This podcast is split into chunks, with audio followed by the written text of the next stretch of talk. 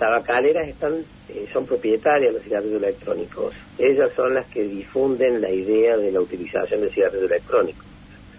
Hace un par de años, eh, con el advenimiento de las nuevas leyes a nivel mundial que disminuyó el consumo del tabaco, las eh, tabacaleras se reinventaron. Y dentro de la reinvención eh, tomaron el cigarrillo electrónico como un hecho como un hecho nuevo, como un hecho novedoso. Si bien el cigarrillo electrónico existía ya hace muchos años, fue un invento americano, lo que pasa es que el dispositivo era muy grande, lo compraron los chinos, lo readaptaron, le hicieron un diseño, un diseño personalizado, le hicieron algo muy novedoso y muy llamativo para los adolescentes. Las tabacaleras se entusiasmaron, lo recompraron los americanos y hoy es propiedad de las tabacaleras. Entonces, hay una cuestión muy puntual, están cambiando en el mundo las tabacaleras la forma de, fumar. Entonces, ¿qué pasa? Cuando nosotros analizamos, por eso las tabacaleras dicen hoy, eh, apoyamos la idea de que la gente deje de fumar cigarrillos. Claro, la producción del tabaco en sí, todo lo que es el secado natural de la planta o artificial, todo lo que significa el traslado en volúmenes importantes de la hoja del tabaco, es reemplazado por un dispositivo químico. O sea, es mucho más fácil para la tabacalera y muchísimo más rentable un cigarrillo electrónico que un cigarrillo común.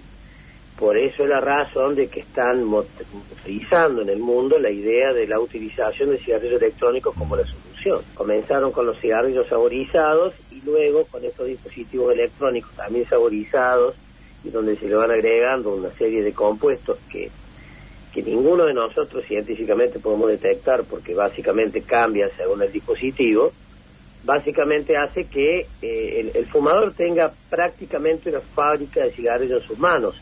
Imagínate que el proceso de ir al kiosco, comprar una etiqueta de 10 o de 20 cigarrillos, encenderlo, eh, es todo un proceso. En cambio, andas con el dispositivo en la mano, lo podés fumar las 24 horas sin necesidad de ir al kiosco y evidentemente son mucho más que 20 cigarrillos. Hay dispositivos que equivalen a, 200 cigarrillos.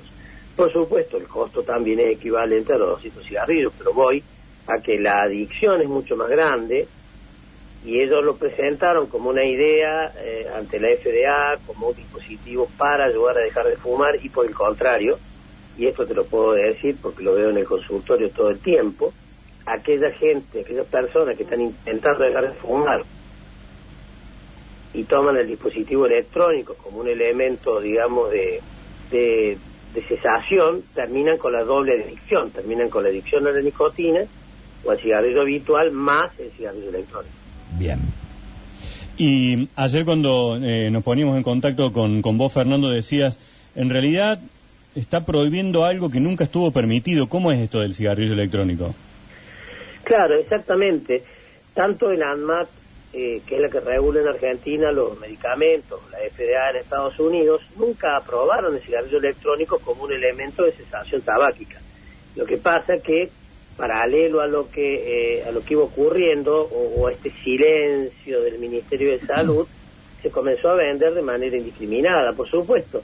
No estaba permitida su publicidad, no estaba permitida la venta en kiosco, pero en la práctica la gente lo adquirió ya sea por, por, por este eh, por mecanismos online o lo que fuera. sí, la Argentina es un colador. Es que hoy quien quiere comprar un cigarrillo electrónico lo dispone, a su vez lo, lo arma a su manera porque también se le agrega este cannabis u, otras sustancias a, la recámara de este dispositivo, eh, otro tipo de sustancias psicoadictivas y demás. Entonces es altamente peligroso y en Europa la, la problemática, sobre todo en Italia, eh, ya son más los niños que se inician con el electrónico que, con el cigarrillo eh, común, digamos. Lamentablemente, y esto no sé si decirlo como una primicia, pero lamentablemente las tabacaleras apuestan fuerte a que el cigarrillo común desaparezca del mercado y pase todo el mundo a consumir el electrónico, con lo cual va a invadir el mundo con los electrónicos para que sea mayor negocio para ellos. ¿Vos estás vendiendo un producto prohibido? Tu negocio está fuera de la ley si vendés vapeadores. No, no, no. Nosotros, nosotros no vendemos vapeadores, vendemos repuestos para vapeadores. ¿Y se venden repuestos de algo que está prohibido? Exactamente, como también se venden papelitos para armar o filtros para marihuana cuando la marihuana está, está prohibida. Claro, con la excusa de que eso puede ser para armar eh, cigarrillo, tabaco, claro, Común, digamos. común. Este, Sí, no, a ver, para, para ser claro, se venden, se venden pipas para marihuana donde es imposible fumar tabaco por cómo están hechas claro. y son legales, se venden en blanco, con factura. Pero digamos Eh, que en su momento han entrado vapeadores, hay, porque vos- ustedes venden repuestos, digamos, o sea que esos, esos Nosotros vendemos repuestos porque porque la gente consigue vapeadores, digamos, se venden en plataformas de internet eh, y se consiguen de los países vecinos donde sí es legal el vapeo. Claro. O sea que no es que Aquel estamos... problema, aquel, aquel problema no es que uno vapee, sino lo que sea, sea desde 2011 se ha negado es la comercialización. ¿sí? Claro. Eh, yo puedo yo puedo salir del país y entrar con mi vapeador y nadie me va a decir nada porque no es ilegal tener el vapeador, lo que es ilegal es venderlo. ¿Y el uso? Y el uso es legal. Eh, y el y, el bueno el daño que causa no no voy a no te voy a preguntar a vos porque como preguntarle a un kiosquero el daño que causa el cigarrillo digamos estamos No, pero a ver, eh, esto esto es muy sencillo, digamos. Cualquier cosa que uno le esté ingiriendo o le esté metiendo el cuerpo no va a ser eh, positivo, ¿sí? Ya sea el humo de tabaco, ya sea el humo de una narguile, ya sea el humo de un colectivo, digamos. Cualquiera de esas cosas que uno ingrese en el cuerpo no van a ser positivas. Ahora, lo que hay que tener en cuenta es Sí. Cómo son los consumos y las cosas que contienen. Los líquidos de vapeo tienen tres elementos, propilnicol, glicerina vegetal y aroma. De la misma forma que se hace una esencia de vainilla, nada más que en diferentes proporciones, digamos. está bien sí Muchas veces eh, los que fuman, los que eh, vapean, digamos, eh, dicen que es mucho más sano que el cigarrillo. ¿Esto tiene algún asidero o es algo que se realiza para comercializar únicamente?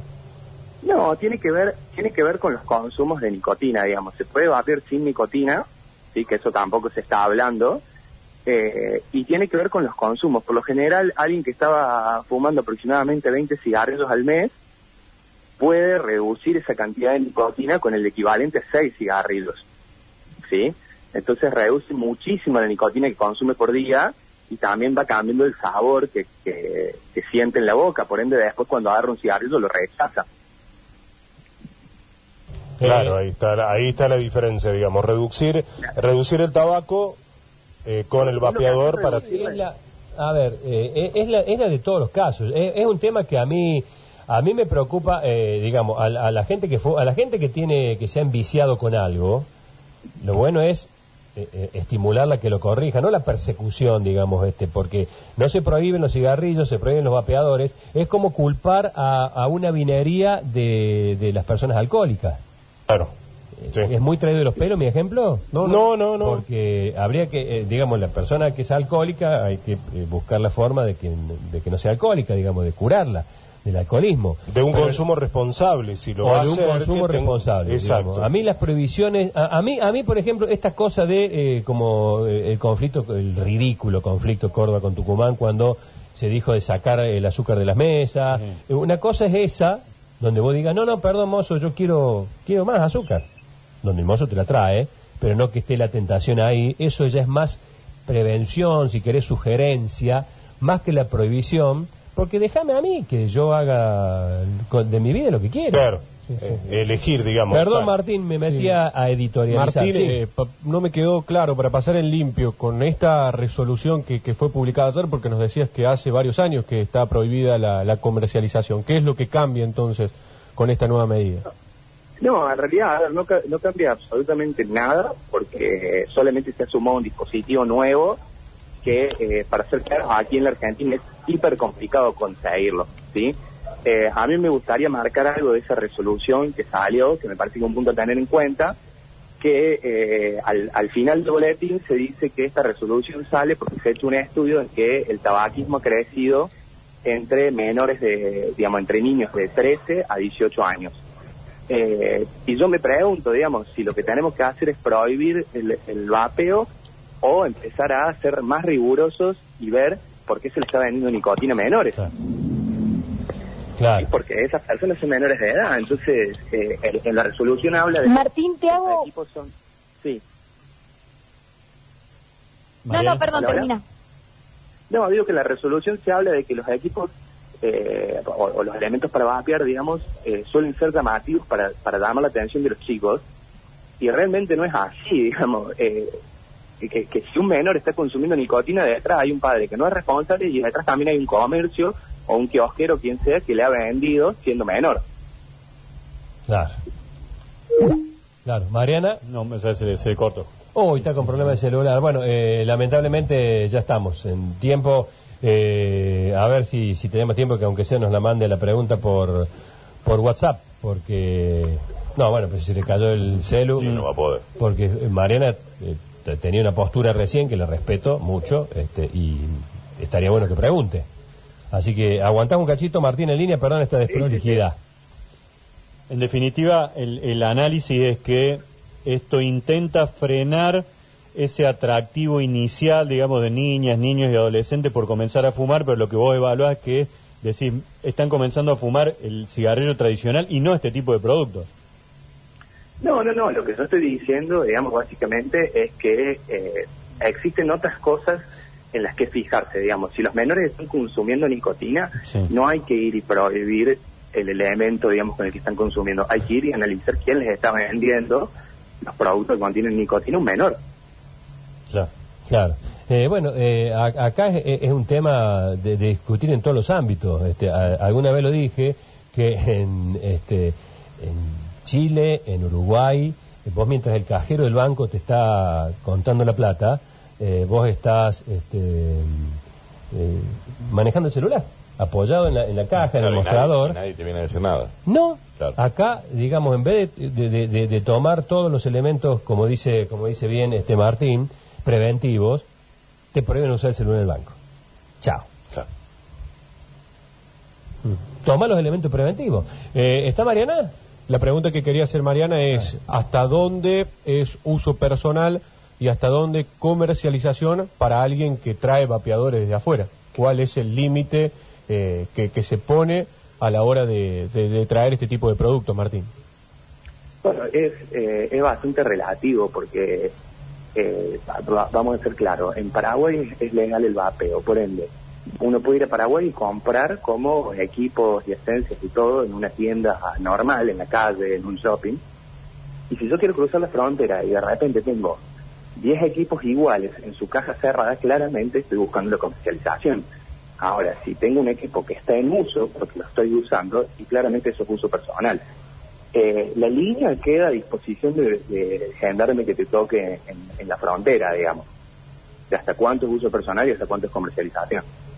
Mira, ¿quién, quién lo define? el, Claro. el gendarme O sea, que se una encuentra en la frontera. Sí, bueno, estamos en la misma de, de- del amigo este del famoso ministro que tenía una plantación de marihuana en la Claro, casa de cannabis que parecía Grobocopatel y decía, no, es todo para mí, miércoles, che. Tenía mucha ganas. Bueno, Martín, gracias, gracias por esta nota, ¿eh? No, por favor, que anden Ah, muy bien. Hasta luego.